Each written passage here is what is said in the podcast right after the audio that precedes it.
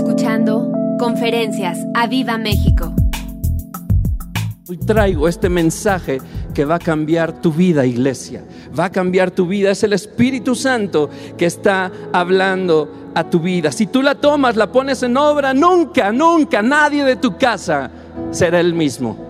Yo creo que ahí hay papás que deben de estar diciendo amén. Yo quiero que mis hijos cambien. Yo quiero que mis hijos se entreguen a Dios. Yo quiero que en mi casa sea un templo del Espíritu de Dios. Que mi casa sea casa de adoración. Yo creo que debe de haber papás diciendo sí, yo voy a poner atención porque Dios me va a dar hoy la palabra para que mi casa se entregue hoy por completo a Él.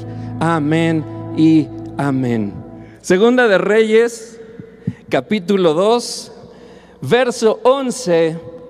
Vamos a leer del 11 al 14. Yo espero que estés ahí, que tengas tu Biblia. Acostúmbrate en casa a tener tu Biblia y que tus hijos tengan ahí su Biblia y tú puedas también ahí adiestrarlos en la palabra de Dios. Dice, Segunda de Reyes capítulo 2, verso 11. Y aconteció que yendo ellos y hablando, he aquí un carro de fuego con caballos de fuego apartó a los dos. Está hablando de Elías y de Eliseo. Sigue diciendo, y Elías subió al cielo en un torbellino, y viéndolo Eliseo clamaba, Padre mío, Padre mío, carro de Israel y su gente de a caballo. Y nunca más le vio. Y tomando sus vestidos, los rompió en dos partes. Alzó luego el manto de Elías que se le había caído y volvió y se paró a la orilla del Jordán. Y tomando el manto de Elías que se le había caído, golpeó las aguas y dijo, ¿dónde está el Dios de Elías? Y así que hubo golpeado del mismo modo las aguas, se apartaron a uno y a otro lado y pasó Eliseo. Las aguas se abrieron. Esta es una parte de la palabra que a mí me emociona muchísimo. Vamos a ir más adelante al contexto de, este, de esta parte que acabamos de leer y que es parte medular de este mensaje. Este mensaje se llama legado de fe. Iglesia, este es un mensaje para todas las cabezas de hogar. Para papá, para ti papá, para ti mamá para los líderes, para toda persona con una figura de autoridad e influencia sobre las siguientes generaciones. Así que este es un mensaje para ti, sacerdote de casa. Si tú estás ahí, papá, este mensaje es para ti. Si tú eres papá soltero, obviamente es para ti. Si eres mamá soltera, este mensaje es para ti. Es para tíos, es para abuelos, es para todo aquel que tiene influencia sobre alguien, para líderes de la iglesia. El Espíritu Santo hoy nos quiere recordar la importancia de dejar un legado de fe a nuestros hijos nos quiere recordar hoy esa alta responsabilidad, escucha, alta responsabilidad como papás, líderes y personas de influencia para las siguientes generaciones. Una alta responsabilidad para que no se pierdan. Con ese legado de fe, esas generaciones sucesoras deseen vivir para servir a nuestro Dios y cumplir su propósito en esta vida. Así que yo espero que esta introducción te anime a tomar la palabra, papá. Te anime, mamá, a tomar la palabra. Te anime, pastores de, otras iglesias que nos honran con su presencia eh, eh, en esta transmisión, líderes de alabanza de otras iglesias, líderes de jóvenes, toda persona con influencia sobre la siguiente generación. Yo espero que esta introducción te anime a recibir la palabra, porque hoy tu vida no va a ser la misma, pero lo que más debe de saltarte es que hay una generación que se puede perder si tú no actúas hoy. Legado de fe. Este mensaje, eh, eh, hace unos días el pastor Fernando Sosa me envió un video donde, ya lo contó, donde la profeta Isabel Contreras, predicando, le reconoce que, que ella es legado de él. Y dice, el legado no se deja a la hora de morir, se deja en vida. Y cuando escuché ese video que me mandó el voz y después que lo dijo, el Espíritu Santo empezó a hablar este mensaje a mi corazón y yo no sabía cuándo iba a predicar, pero en cuanto me dijeron, yo sabía que el Espíritu Santo quería hablar esto a la iglesia. Legado, ¿qué es legado? Legado es aquello que se deja o transmite a los sucesores. Lo voy a repetir. Dame un segundito. Hace un frío aquí en el Audes. Así que tú que estás ahí en casa con tu cobijita, qué rico. Lo que sí es que se siente la presencia de Dios en casa. Se siente que el Espíritu de Dios está en este lugar. Legado, ¿qué es legado? Aquello que se deja o transmite a los sucesores, sea cosa material o inmaterial. Escucha, son los principios que se mantendrán a lo largo de la vida es aquello que marca la vida de los hijos y marca cada paso de aquellos sobre los que tienes influencia. Eso es legado. El legado, para que quede claro, no es la herencia.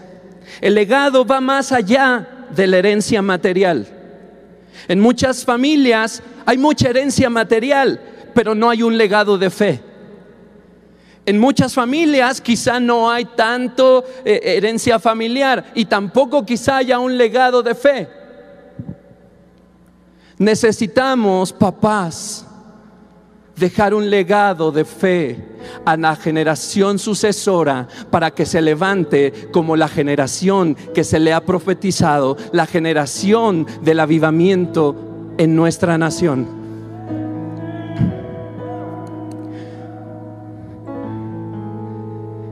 En muchas, eh, eh, perdón, debemos corregir el que luchemos por herencias materiales más que dejar un legado de fe. Debemos corregir eso, iglesia, papás, para que esta generación de la que hablamos, esta generación sucesora, no se pierda.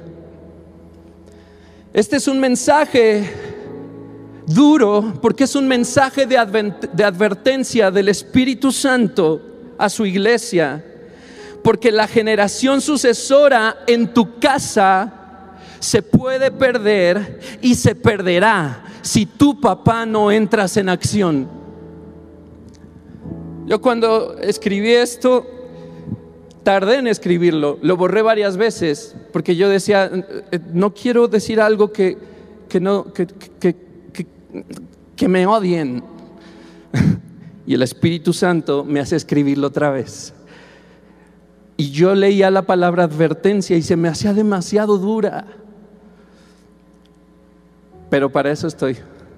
Yo no escojo lo que hablo, Él es el que habla y con esa confianza te traigo esta palabra del Espíritu Santo para ti hoy. Este mensaje es una advertencia de Él, del Espíritu de Dios, para la iglesia, para los papás, para los líderes, para todo aquel que tiene influencia sobre la generación sucesora. Esa generación puede perderse y se va a perder si tú no tomas acción. Así que vamos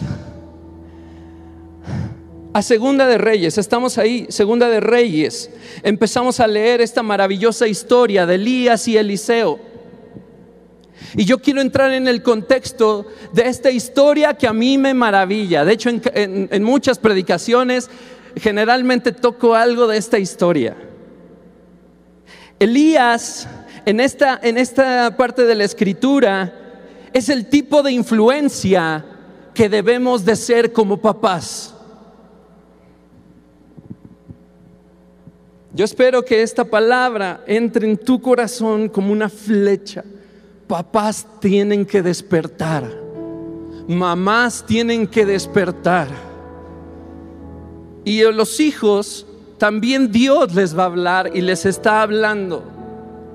Todos aquí, el staff, los invitados, pongan atención porque es una palabra para la iglesia que nos va a transformar. Elías es el tipo de influencia que debemos ser. Y déjame leerte un poquito más para que sepamos el contexto de esta historia. Dice el verso 1 del capítulo 2 de Segunda de Reyes. Aconteció que cuando quiso Jehová alzar a Elías en un torbellino al cielo, Elías venía con Eliseo de Gilgal. Y yo quiero que repitas, Elías venía con Eliseo. Elías venía con Eliseo. Y dijo Elías a Eliseo, quédate ahora aquí porque Jehová me ha enviado a Betel. Y Eliseo dijo, este todo el mundo se lo sabe, vive Jehová y vive tu alma, que no te dejaré. Descendieron pues a Betel. Y saliendo a Eliseo, los hijos de los profetas que estaban en Betel, le dijeron, ¿sabes que Jehová te quitará hoy a tu Señor de sobre ti? Y él dijo, sí, yo lo sé, cállense. Y Elías le volvió a decir, Eliseo, quédate aquí ahora, porque Jehová me ha enviado a Jericó. Y él dijo, vive Jehová y vive tu alma, que no te dejaré. Vinieron pues a Jericó. Sigo leyendo el verso 5. Y se acercaron a Eliseo los hijos de los profetas que estaban en Jericó y le dijeron, ya sabes el chisme, ya sabes, le querían meter más nervio, él lo sabía, era profeta. Le dicen, ¿sabes que Jehová te quitará hoy a tu Señor de sobre ti? Él respondió, sí, yo lo sé, cállense. Y Elías le dijo, te ruego que te quedes aquí porque Jehová me ha enviado al Jordán. Y él dijo, vive Jehová y vive tu alma, que no te dejaré.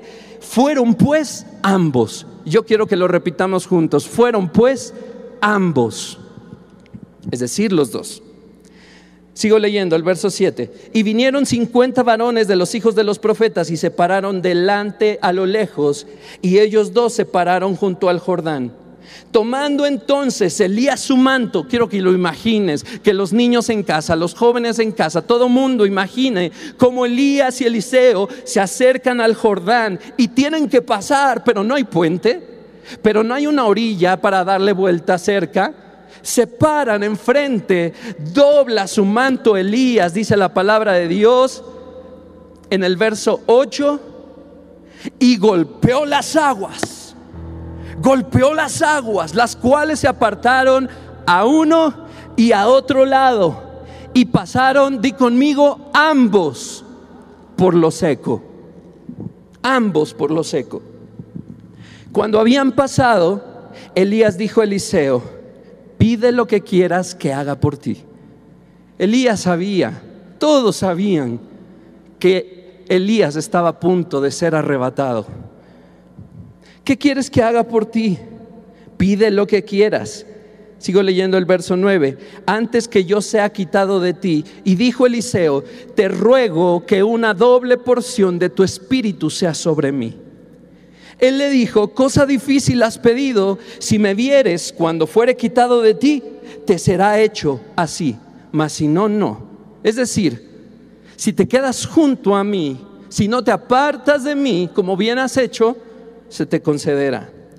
Verso 11, y aconteció que yendo ellos y hablando, repite conmigo, yendo ellos y hablando, he aquí un carro de fuego, lo que ya leímos y lo voy a volver a leer porque me encanta, un carro de fuego con caballos de fuego apartó a los dos. Y Elías subió al cielo en un torbellino. ¿Puedes imaginarlo? De pronto empezó el torbellino, estaban hablando, estaban platicando, lo separa y Elías es apartado de Eliseo. Elías sube al cielo en este torbellino y viéndolo Eliseo, él clamaba, papá, papá. Es que tienes que imaginarlo. Son dos compañeros. Elías, el rockstar de la profecía, el profeta, el profeta, el chief. Y Eliseo, que fue escogido como su sucesor y decidió seguirle, dejar todo para seguir a Elías. Iban para todos lados juntos, todo lo hacían juntos. La Biblia no da muchísimos detalles, pero tú podrías imaginar que van más allá que caminando entre ciudad y ciudad. Van platicando, ¿no? También yo creo que el silencio entre compas se vale. ¿No? ¿No hay comodidad en el silencio, pastor? ¿Verdad que sí? Yo voy con mi pastor en la carretera o en el avión y si no hablamos no pasa nada y si hablamos también está rico. Así somos los hombres. Quizá las mujeres ahorita así como que no, no, no entendemos. Bueno, así somos los hombres. Pero de tantos años, Elías y Eliseo llevaban una comunión entre ellos. Y Elías le enseñaba a Eliseo. Y Elías le contaba todas sus historias a Eliseo, así me lo imagino. Y Eliseo en su curiosidad le preguntaba a Elías, oye, ¿qué pasó? ¿Cómo lo hiciste? Oye, con Jezabel, ¿qué onda? ¿Y tú qué sentías? ¿Y qué pasó? Pero de pronto va a ser arrebatado Elías. Y en esta angustia hay otros ahí buleando, oye, ¿sabes que hoy se va a ir? ¿Sabes que hoy se va a ir? Cállense, por favor, no añadan a mi angustia eso. Pero cuando lo ve partir, entonces clama, dice más adelante que él rasga sus vestidos, que esto es señal de angustia, de tristeza. Él rasga sus vestidos y antes de esto clama, Padre mío, Padre mío. Qué angustia que te arrebaten alguien así. Padre mío, Padre mío. Carro de Israel y su gente de a caballo. Nunca más le vio, nunca más le vio.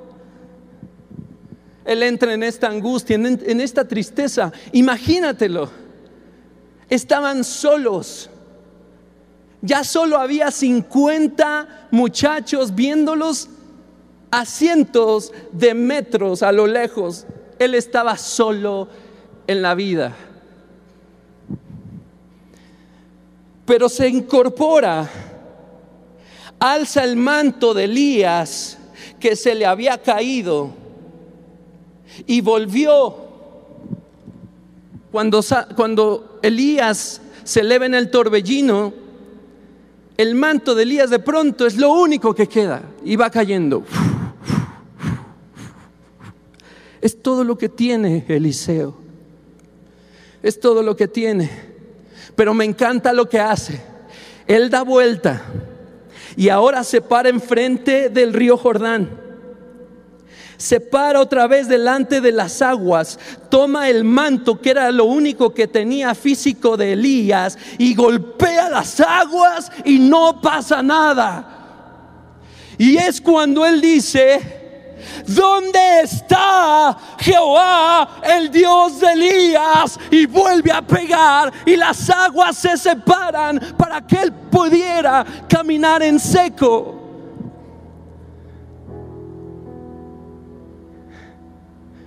No hubo una voz que a él le dijera, ya se fue Elías, tienes la doble unción, hijo Eliseo. Yo creo que ni lo tenía presente, estaba en una angustia. Pero él va y regresa al Jordán haciendo el último milagro en la tierra de Elías, siendo el primero como profeta principal Eliseo. A ver, aquí estoy. ¿Y sabes a quién recurre cuando ve que no pasa nada? Al legado de fe que Elías le deja. ¿Dónde está el Dios de Elías? Ese es el legado que Elías le había dejado a Eliseo y ese legado que debemos de dejar a nuestros hijos para que cuando ellos se paren enfrente de su Jordán, estés en la tierra o no estés ya en la tierra, ellos sepan que tienen un Dios el cual ya fueron testigos de sus padres, en sus padres, para poder obrar en milagros, maravillas y no decir, no se abrió ni modo, Dios no existe. No. Hay un legado de fe que uno tiene que enseñar paso a paso en la vida. No de teoría. Elías nunca le dijo a Eliseo, mira, si un día te pasa, te paras delante de, de donde estés, del río, de donde sea, agarras una tela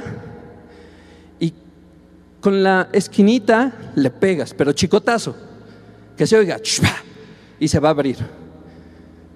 Apúntale para que no, es la teoría, es la teoría. Si no funciona, pruebas con la otra esquina. No, esto no es de teoría. La vida de fe no la puedes solo platicar. Papá, la vida de fe se les enseña con hechos a tu familia. Cuando no hay nada que comer, que ellos te vean orando en la mesa, Señor, provee comida para esta semana. Algo tengo por cierto, que tus hijos van a ver la respuesta a esa oración y van a decir, wow, Dios responde. No tengo hijos, pero tengo amigos que lo hacen así. Tengo pastores que lo hacen así. Y he visto a sus hijas eh, orando para que las cosas sucedan porque han visto el resultado de oraciones de sus padres. Eso es el legado de fe que debemos dejar.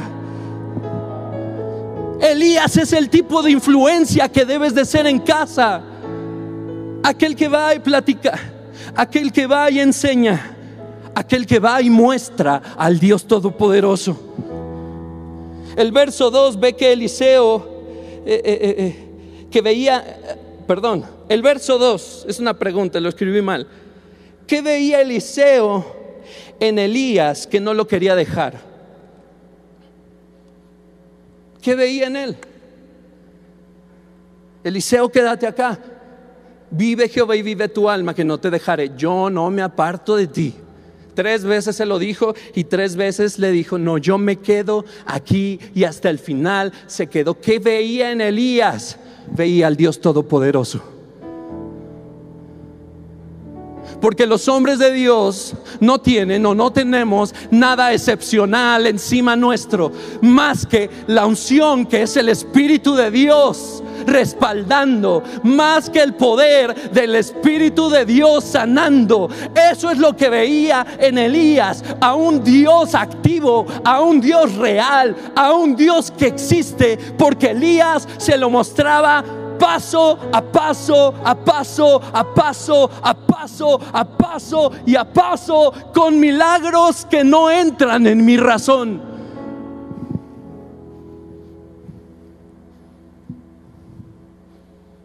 Verso 6 y verso 8 resaltamos y repetimos ambos. Fueron ambos. Papá, o te levantas en fe a actuar ya, o la generación sucesora va a dejar de creer en el Dios que tú crees hoy porque la generación de adolescentes, de jóvenes y de niños está siendo cautivada por cuánta estupidez hay en las redes sociales, en la televisión, en los teléfonos, en las iPads y los papás seguimos sentados sin hacer nada.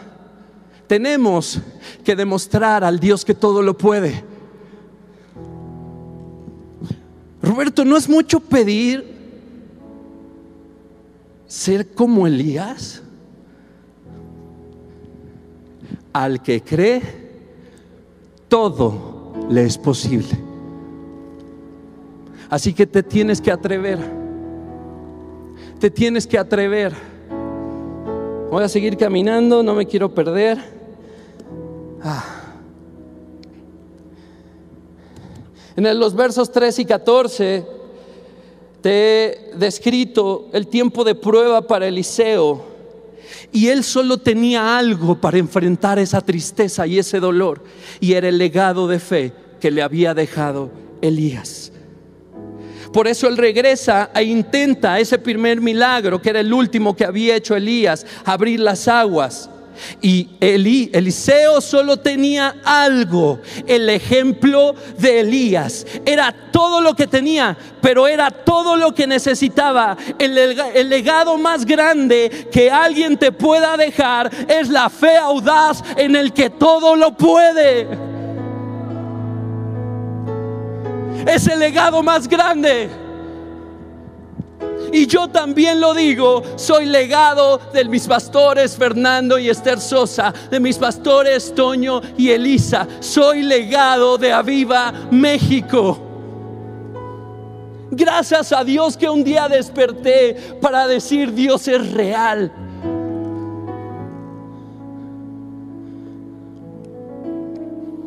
Ese es el legado más grande que puedas dejar a tu familia. Roberto, pero no me he perdido ninguna de las 103 reuniones. He estado conectado en las 207, 200, ah, en todas he estado conectado. No se trata de eso, iglesia. Voy a seguir caminando. Escucha esto. No importa qué impedimento tengan tus hijos delante suyo en su vida si tú dejas un legado de fe, sabrán a quién acudir. Así que deja de preocuparte por tus hijos, ocúpate por trabajar en ese legado de fe ya, o esa generación se nos pierde, o esas generaciones se nos pierden, iglesia.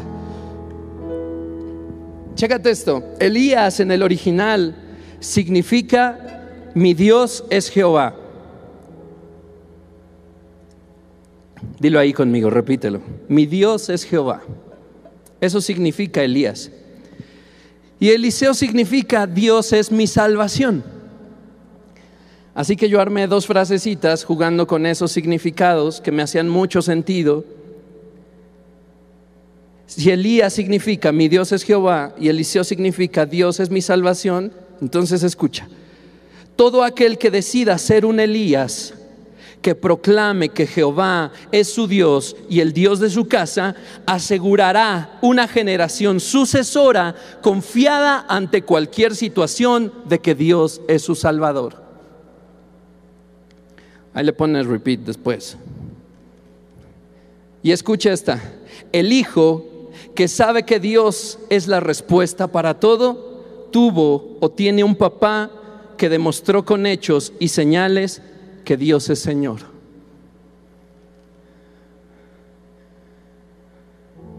Te voy a repetir el otro porque yo sé que luego, como que entre la quesadilla y en que, en que te paras y en lo que, no sé, te distraes.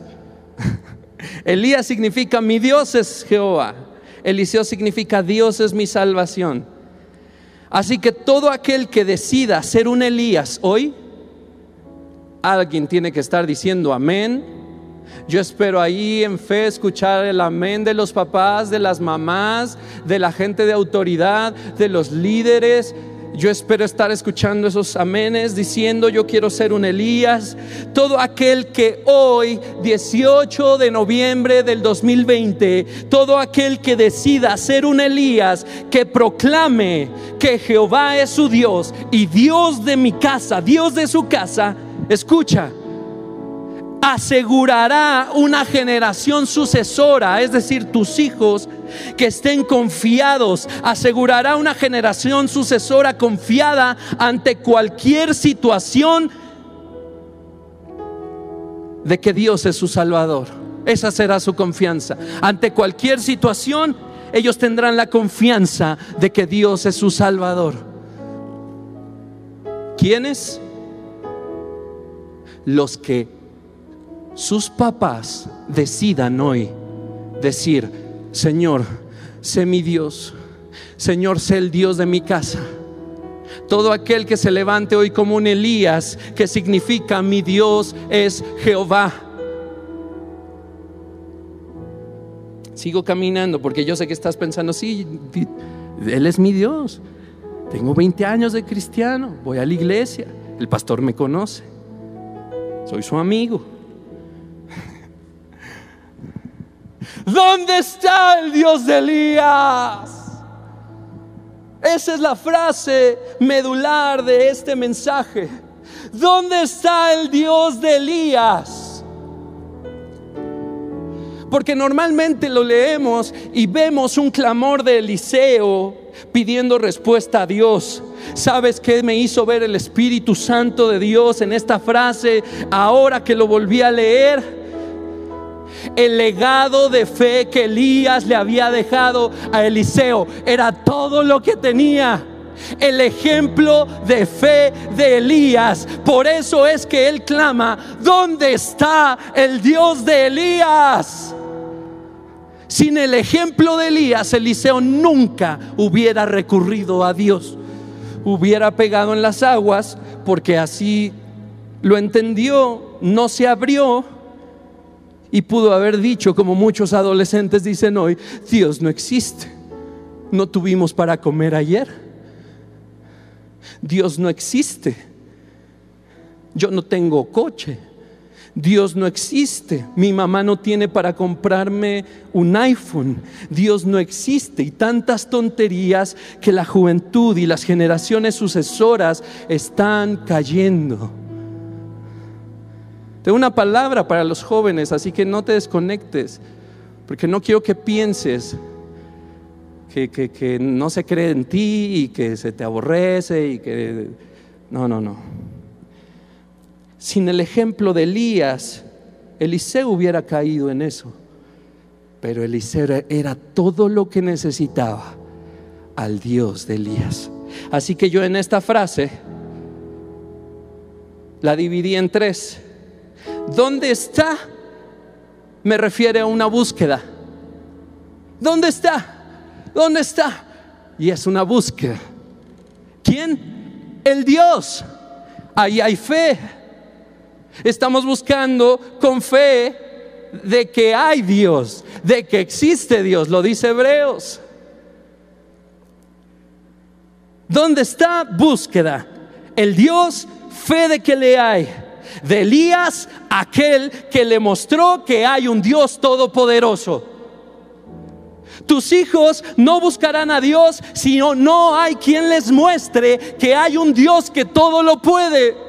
Así que por más que los pastores nos digan, busca a Dios, busca a Dios, busca a Dios, busca a Dios, y tú quieras que tus hijos cierren la puerta y busquen a Dios por el resto de su vida, déjame decirte que eso no va a pasar va a pasar en un porcentaje mínimo.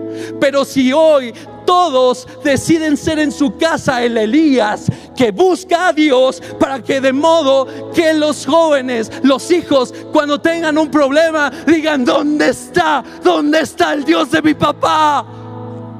Aquí está, Señor. Yo sé que existes. Yo sé que existes. Mi papá me contó cuando lo sanaste. Tú lo puedes hacer otra vez. ¿Dónde estás? Y cuando toquen a la puerta, se les abrirá un mundo de señales, maravillas, portentos. Imagínate, habría camino seco donde no lo había, había aguas no se abre. ¿Dónde está el Dios de Elías? Pero si te acabo de ver que tú lo abriste, ¿dónde está? ¡Ah! Buenas tardes, Dios. Te amo. Ahora sí, pasemos juntos. Se abrieron las aguas.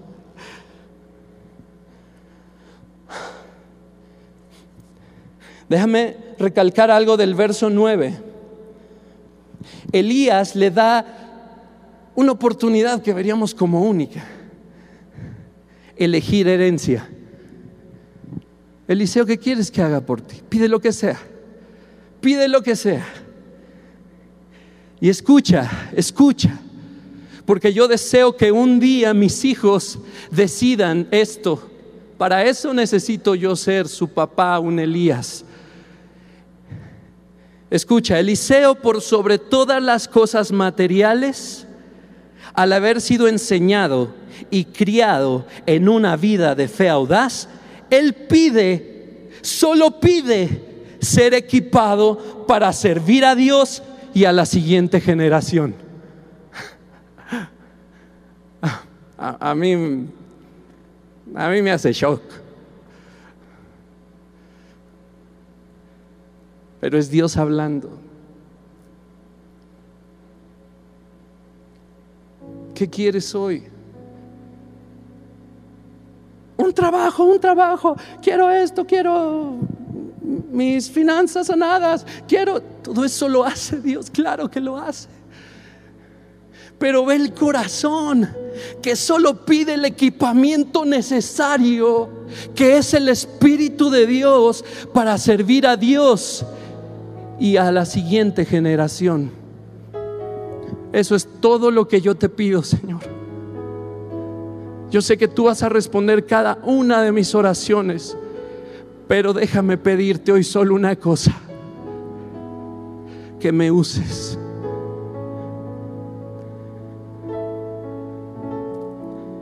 Te lo he pedido de mis 16 años. Dios, utilízame, utilízame. Y quizá no sabía que es a lo que me refiero o a lo que me refería. Pero hoy ante tanta, tanta oportunidad de elegir, yo elijo servirte.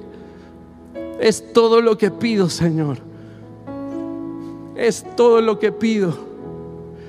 ¿Quieres que un día tus hijos decidan seguir a Dios, pase lo que pase? Necesitan un Elías. Sabes que yo no lo tuve en casa, pero yo en esta iglesia encontré a mi Elías.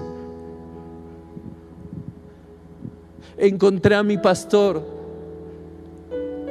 que siempre decía que buscaba a Dios, que se encerraba con Dios, que oraba y decía, pase lo que pase, siempre te voy a amar. El día que yo llegué a la iglesia era una locura gente rodando, gente temblando, gente hablando en lenguas, gente corriendo en el auditorio. Yo, era un niño solo ahí de 15 años, fui sin papás. Y yo dije, wow. Así que si hoy me dicen viene un avivamiento, yo sé que voy a ver eso y más. Porque lo he visto. Porque Dios nos ha regalado Elías para saber de qué Dios es capaz y todavía hay mucho más. Pero en cada casa, iglesia, tiene que haber un Elías, un Elías vigilante que vaya paso a paso con sus Eliseos adiestrándolos. ¿O tú qué crees que iban platicando? ¿Qué dice? Eh, eh, uh, um, dice el verso 11, aconteció que yendo ellos y hablando, el Señor se llevó a Elías en medio de una plática. ¿De qué irían hablando?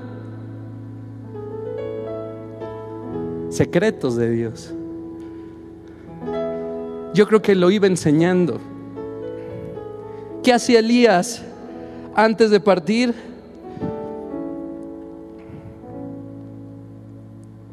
Este es un comentario de Matthew Henry, un comentarista bíblico.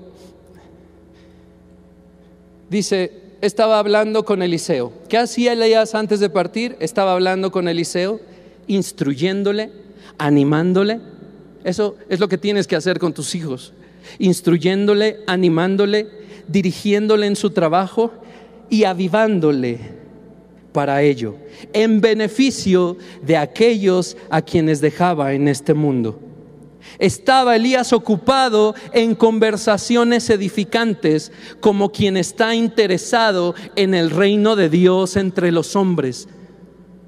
Tienes que ocuparte en dejar a tus hijos interesadísimos en el reino de Dios.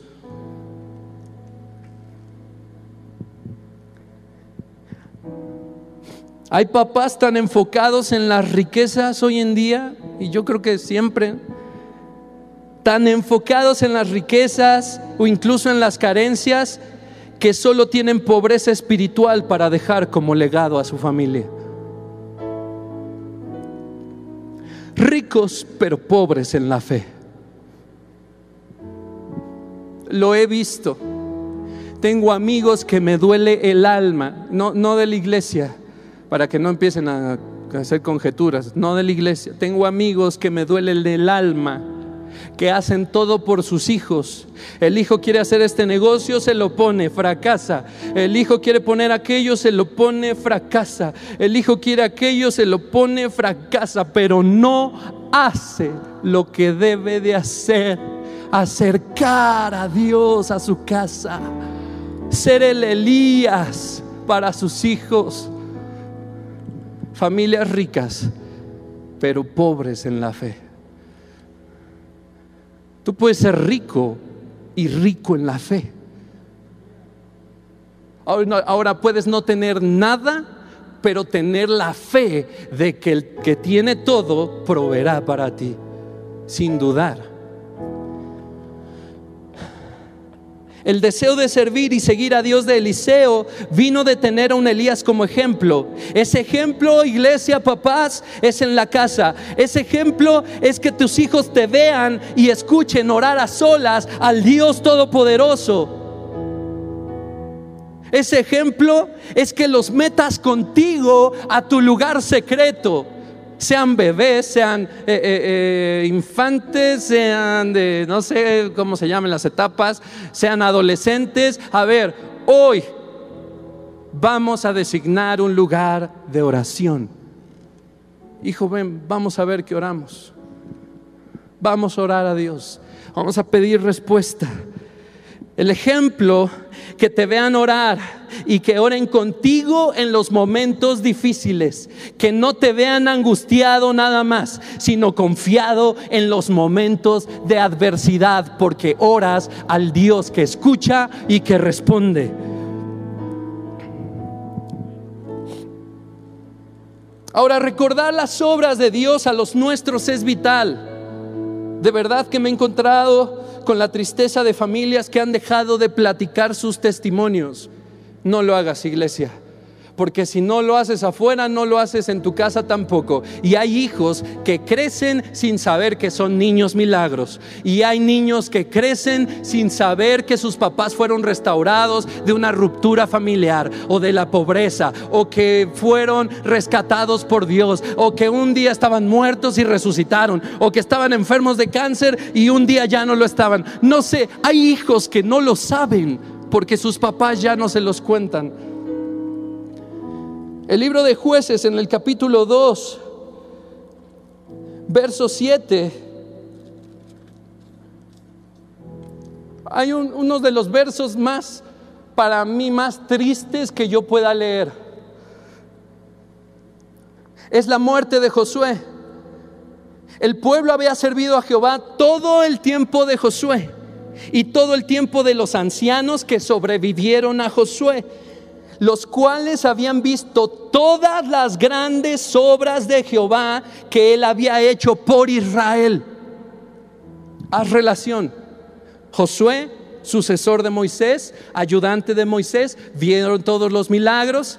Hubo una generación que no creyó hasta que murió el último de esa generación. La siguiente generación sucesora pudo tomar la tierra. Por eso es que estuvieron 40 años en el desierto. Esta generación que sí creyó, esta generación que sí se le dejó entrar, vio todo. Comió maná, comió codorniz, vio el agua salada convertirse en dulce, vio las cascadas de Refim o de Rafim, no me acuerdo cómo se llama, donde no había agua y con la vara le pega a Moisés y ve caer, chiquitos, quizá lo vieron y a lo mejor nadaban como aquí en Mundo E, los niños en la fuente ahí se encueraron y sí, empezaron a saltar en los niños en el agua, felices. Todos esos milagros los vieron. Ellos son estos viejitos, los ancianos que sobrevivieron a Josué, los cuales habían visto todas las obras.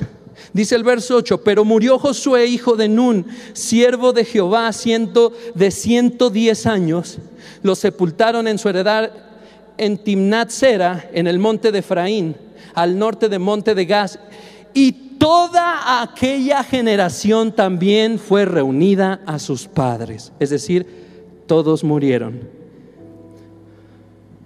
Este verso yo no lo puedo ni asimilar. Dice, y se levantó después de ellos, es decir, los hijos y los nietos, Se levantaron después de ellos otra generación que no conocía al Señor, ni la obra que él había hecho por Israel. A ver, a ver, Josué nunca platicó los milagros a sus hijos, a sus nietos. Nunca de verdad en las cenas se trataba de eso. A ver, Abu Josué, cuéntanos otra vez, ¿cómo es que lo seguía la nube de gloria? ¿Cómo es que los alumbraba y calentaba la nube de fuego, la, la columna de fuego en la noche? Neta caía el alimento del cielo. Otra vez cuéntanoslo. Traje a mi amigo Fer, cuéntaselo, tienes que oírlo Fer. El Abu Josué tiene unas historias que te mueres. ¿De verdad no pasaba eso? Toda una generación, los hijos de la generación de los milagros, no sabían y no conocían de Dios ni de sus obras. No lo puedo creer. Surgió esa generación que no conocía a Dios ni sabía lo que Dios había hecho. La decadencia de Israel surgió cuando la generación que vio los milagros murió. Papá, no te permita ser esa generación. O te activas hoy o perdemos una generación que está viendo pornografía en su teléfono tan fácil. o te activas o perdemos a una generación atrapada en el ego y atrapada en la depresión que solo pueden desahogar aquí. O te activas o tus hijos van a dejar de creer en el Dios que tú amas. Lo he visto y tú lo has visto, yo sé que sí. Dejemos un legado de fe, iglesia. Números 14:30, no lo busquen. Recuerda que hubo una generación que tuvo que morir, los que no creyeron. Otra generación que creyó y entró en la tierra prometida. Y la siguiente que no, no conoció a Dios.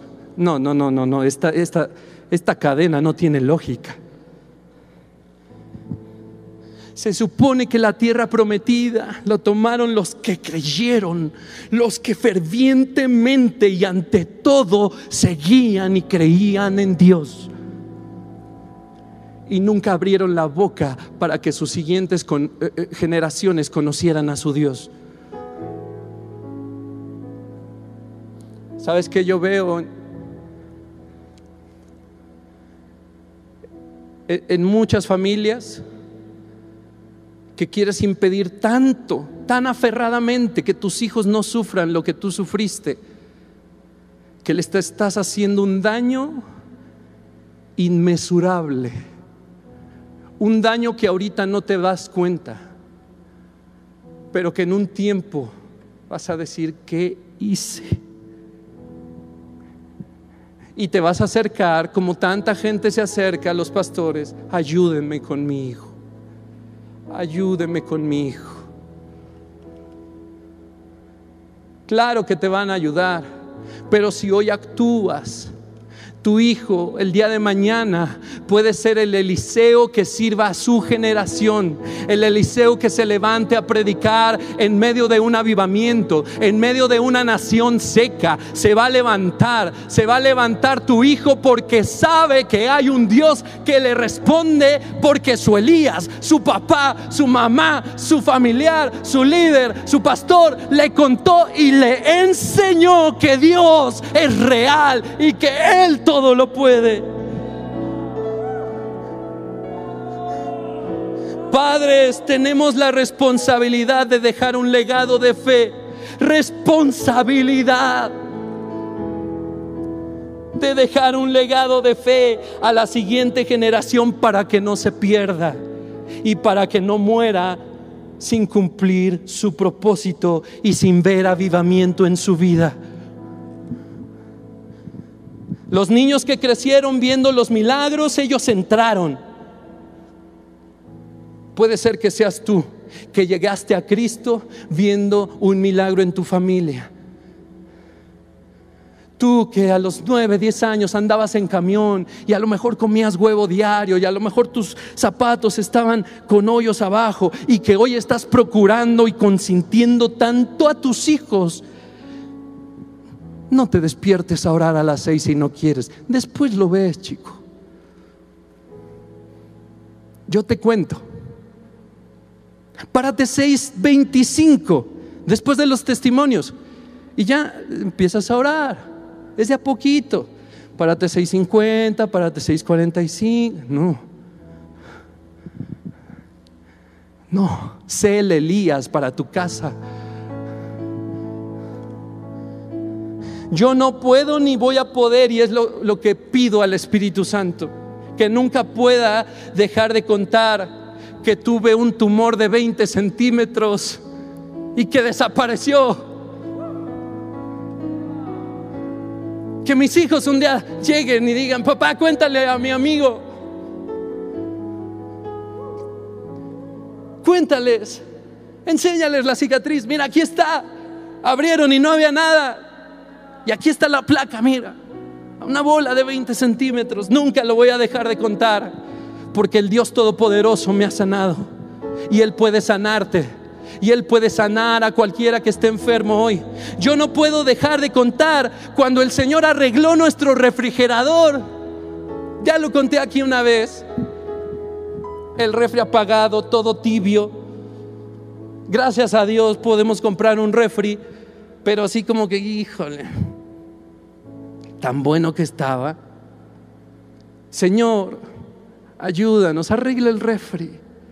Ayúdanos, arréglalo en el nombre de Jesús. Y se prendió el refri. Yo no puedo dejar de contar esto. 20 de noviembre del 2008, Gaby y yo nos casamos por el civil. ¿Y sabes qué representa eso para mi esposa y para mí? Tú dirás, pues la unión este, entre el Estado. Eh, yo te voy a decir que es lo primero que recordamos. Que a escasos 40 días de la boda, de la fiesta, de la ceremonia por la iglesia, no teníamos ni un centavo partido a la mitad. Y no, nunca dijimos, vamos a cancelar la boda. Nunca lo dijimos. Yo me casé en esa boda civil con unos pantalones viejos, zapatos viejos, corbata vieja, camisa vieja, no tenía ni saco, había un abrigo con el calor que había, me lo colgué porque eran como las 12, con lo que tuve. No teníamos un centavo partido a la mitad, pero escasos 20 días antes de casarnos, Dios suplió y abundó. Desde el día uno en mi casa, y aquí está mi esposa como testigo, en mi casa hay todo. Cualquier electrodoméstico que te imagines esencial, ahí está desde el día uno. Lavadora desde el día uno, tele desde el día uno, cama desde el día uno, comedor, sala, todo había. No puedo dejar de contarlo porque habrá alguien que está dudando en casarse porque no tiene dinero. Déjame decirte que Dios provee cuando hay propósito. No puedo dejar de contarlo. No puedo darme el lujo que haya una generación sucesora que no conozca que Dios puede hacer todo eso. Arreglar un refri, inflar una llanta como en, el coche de Amos Semple McPherson. Pusieron los hijos las manos. ¿Qué hacemos mamá? Pues oremos por la llanta. Y mientras oraban, el hijo cuenta que sentía como la llanta se inflaba.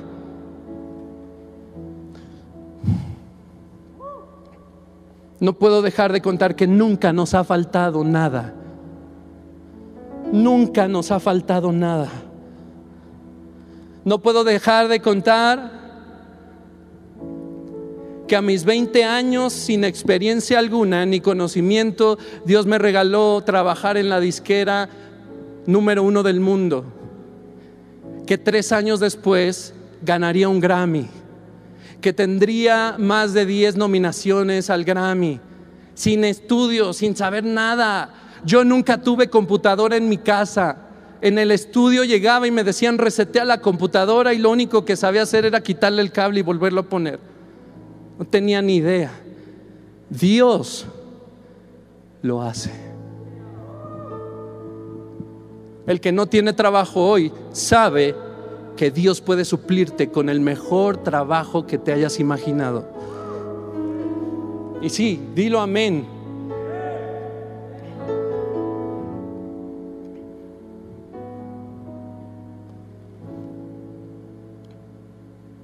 No puedo dejar de contarlo. Que cuando clamamos por la vida de la pastora Esther, Dios nos la concedió más años. Que cuando clamamos por el voz y el cusi, fue sano, intestino como de bebé. ¿Lo vieron en la pantalla? No podemos dejar de contar todo lo que Dios hace. No puedo, no puedo. Pero día a día papás, debo demostrar en mis actos que soy un sacerdote de hogar diligente que busca la presencia de Dios. Porque Roberto no se puede quedar en experiencias viejas. Roberto tiene que vivir mañana en la madrugada al Dios que le sanó, al Dios que le abrazó, al Dios que le ha alimentado, al Dios que le da esta palabra. Mañana yo tengo que diligentemente ir y decir buenos días, Espíritu Santo. Mi familia me tiene que ver postrado, me tiene que ver adorando con conciencia a Dios. Y por decirme, yo lo hago para suavizar, pero te tienen que ver adorando a Dios. Te tienen que ver en tu casa postrado a Dios. Yo no puedo creer que venga gente a la iglesia con sus familias a un lado y con las bolsas el Señor en la bolsa, con las manos en la bolsa. O sentados en la adoración. ¿Qué hace el hijo? Se sienta. ¿Qué hace el hijo? Se mete las manos a la bolsa. Papás, te lo ruego en el nombre de Jesús. Actuemos. Tu familia te tiene que escuchar predicándole a la gente, ayudando al que no tiene. Te tienen que escuchar en toda situación que tienes fe. Papá, me duele la garganta. A ver, vamos a orar. Y sí, llévala al médico y sí, haz lo que tengas que hacer. Papá, me caí arriba. Jesús está contigo. Escuchaba al pastor Toño cómo le enseñaba eso a Mica, que le dio miedo a algo. Fue el pastor como figura paterna, le dijo, no tengas miedo, acuérdate que Jesús está contigo acuérdate que Jesús está contigo. Y yo tenía a Mica aquí en el estudio en la semana pasada y de repente hubo un sonido eh, eh, fuerte en las bocinas y se asustó y ya no quería acercarse a las bocinas. Y me acordé, le digo, Mica, no te asustes, acuérdate, Jesús está contigo. ¿Podrías decirle eso hoy a tus hijos? En las tribulaciones, o te vas a angustiar con ellos. Necesitas demostrar día a día que hay un Dios al cual buscas, el cual es tu Salvador, y Él escucha y te protege y te libra. Tu familia te tiene que ver diezmando y ofrendando, papá.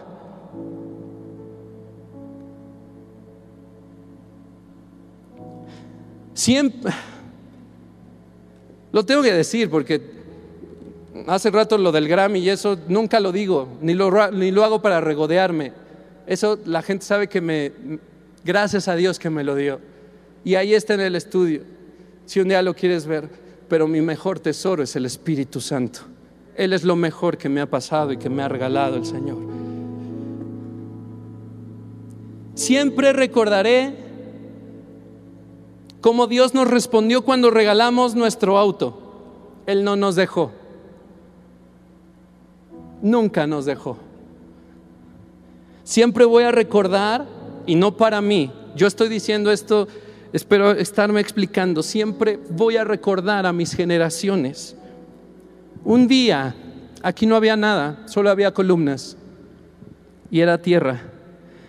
Y vinimos a orar y nos íbamos a ir como en 10 días de vacaciones, Gavillo, y habíamos ahorrado para irnos.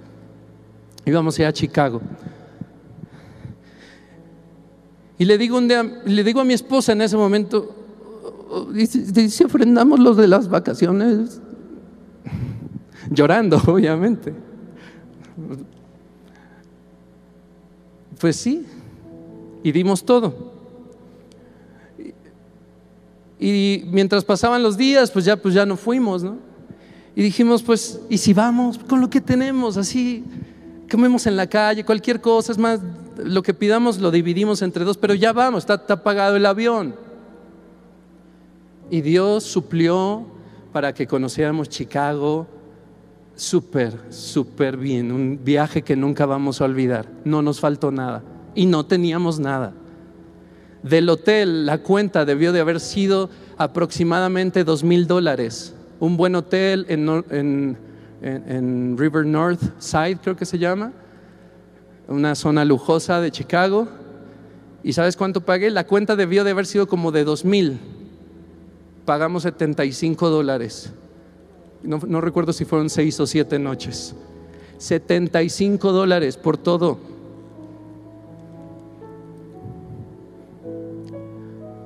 Nunca lo voy a dejar de decir que Dios provee siempre.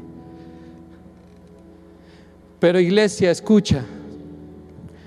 Entre menos se sepa de lo que Dios hace en tu vida, en tu casa, nunca se adorará a Dios genuinamente. Mientras menos se sepa de lo que Dios hace en tu vida, en tu casa nunca se adorará a Dios genuinamente. No existirá una atmósfera de adoración, aunque vengas sin faltar a la iglesia. Iglesia, tomemos la responsabilidad. Tomemos la responsabilidad, papás, de una vez por todas de habilitar una fe audaz en nuestros hijos, en nuestros sobrinos y en todo aquel que tengamos influencia, enseñándoles de primera mano que Dios es primero, que a Dios se le busca, que hay que tener una vida de oración, que Dios todo lo puede, que Dios es quien provee en la casa, que Él es nuestro primer amor, que Él es mi primer cita por la mañana, que Él es quien pone comida en mi mesa y que la siguiente generación sea una que se aparte totalmente para Dios por voluntad propia, que diga, yo quiero seguir al Dios de mi papá.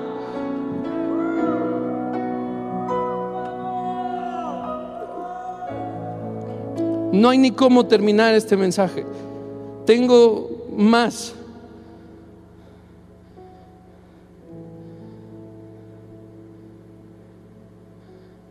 Iglesia, te tienes que activar, papá.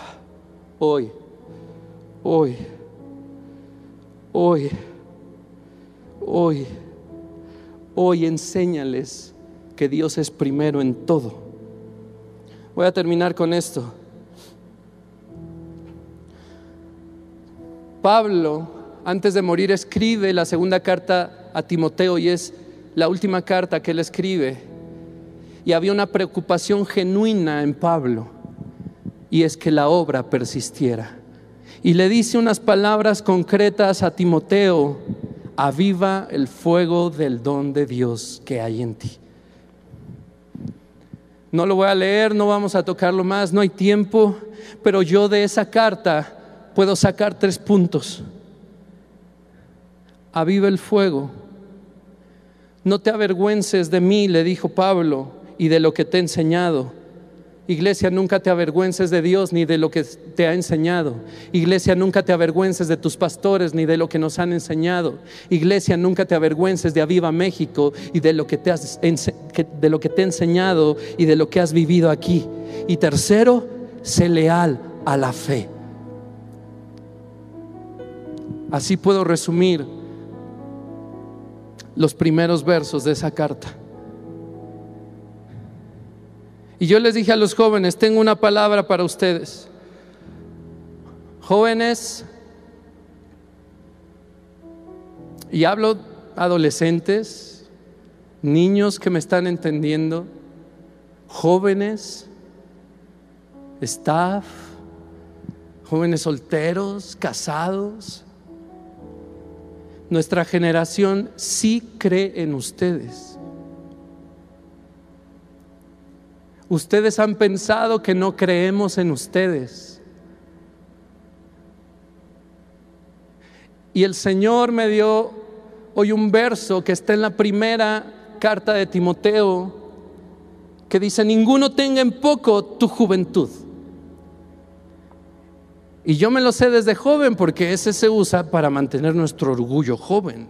Que nadie me pisotee, que nadie me diga que no puedo, que nadie me diga que yo no, que nadie me diga que no sé qué, nadie tenga en poco mi juventud. Pero la palabra se lee completa. Iglesia, jóvenes, adolescentes, creemos en ti. He escuchado una y otra vez cómo se ha profetizado a tu generación que sería mucho mejor que la nuestra. Y realmente es lo que esperamos que suceda. En mi corazón realmente hay una preocupación de que no se pierda esta generación. Por eso en mí como líder de alabanza, como decía la pastora eh, eh, Isabel, la pastora Isabel, perdón, se me fue la onda, el alabanza como líder no vas a encontrar un tío, vas a encontrar a alguien que te rete.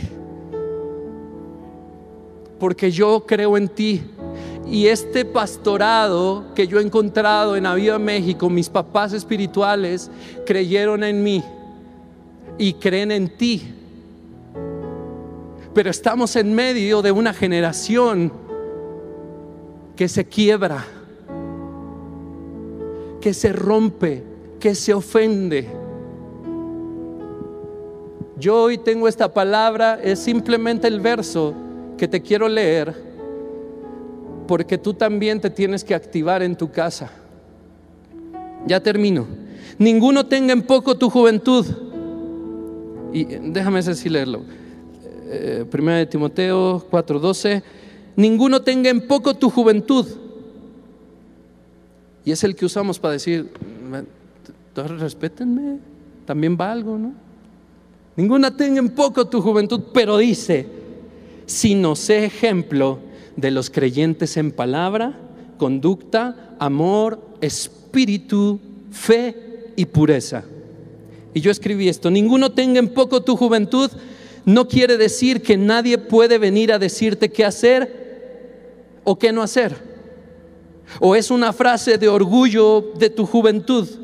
Hay una instrucción clara, joven, para que nadie efectivamente tenga en poco tu juventud. Y esa instrucción es ser ejemplo a la iglesia en palabra, conducta, amor, espíritu, fe y pureza. Entonces, ninguno tendrá en poco tu juventud. Y por último, jóvenes, obedezcan a sus papás e impúlsalos a buscar a Dios. Papá, buscamos a Dios. Papá, ¿cómo fue lo de Elías? Papá, cuéntame, ¿cómo te casaste con mamá? ¿A ti también te faltaba? Hijos, impulsen a sus papás a orar. Iglesia, no es difícil ser un Elías. El Espíritu Santo siempre y para todo es la respuesta. Buscarlo buscarlo es la respuesta. Que Dios les súper, súper, súper bendiga. Si tú en tu casa has decidido ser un Elías, busca ahí a Dios. Tenemos que terminar esta transmisión. Pero yo te pido que ores ahí con tu familia, que platiquen, que hagan una resolución delante de Dios de buscar al que todo lo puede. Deja el legado de fe que tu familia se merece. Enséñales sí a trabajar, enséñales sí a ser exitosos, pero sobre todo, sobre todo, por encima de todo, déjales un legado de fe. Que ellos de primera mano puedan un día decir, ¿dónde está el Dios de mi papá? Al que vi actuar. Nosotros hoy sin hijos podemos voltear al pasado, ver a la pastora Elisa y recordar siempre que es una niña milagro y entonces poder decir en mi oración, ¿en dónde está el Dios de Fernando? Después de 10 años tuvieron a la pastora Elisa. Y un día, un día vas a ver a mis hijos. Un día tus ojos van a ver que Dios todo lo puede. Y un día, hoy, al rato, mañana a las 6 de la mañana, cuando Dios disponga, tu oración va a ser contestada también. Que Dios te bendiga. Legado de fe, legado de fe. Que el Señor meta esas palabras en tu mente y en tu corazón para que dejes un legado poderoso de fe a los tuyos. Que Dios te bendiga. Bye bye. Espera nuestra próxima emisión de Conferencias. ¡A Viva México!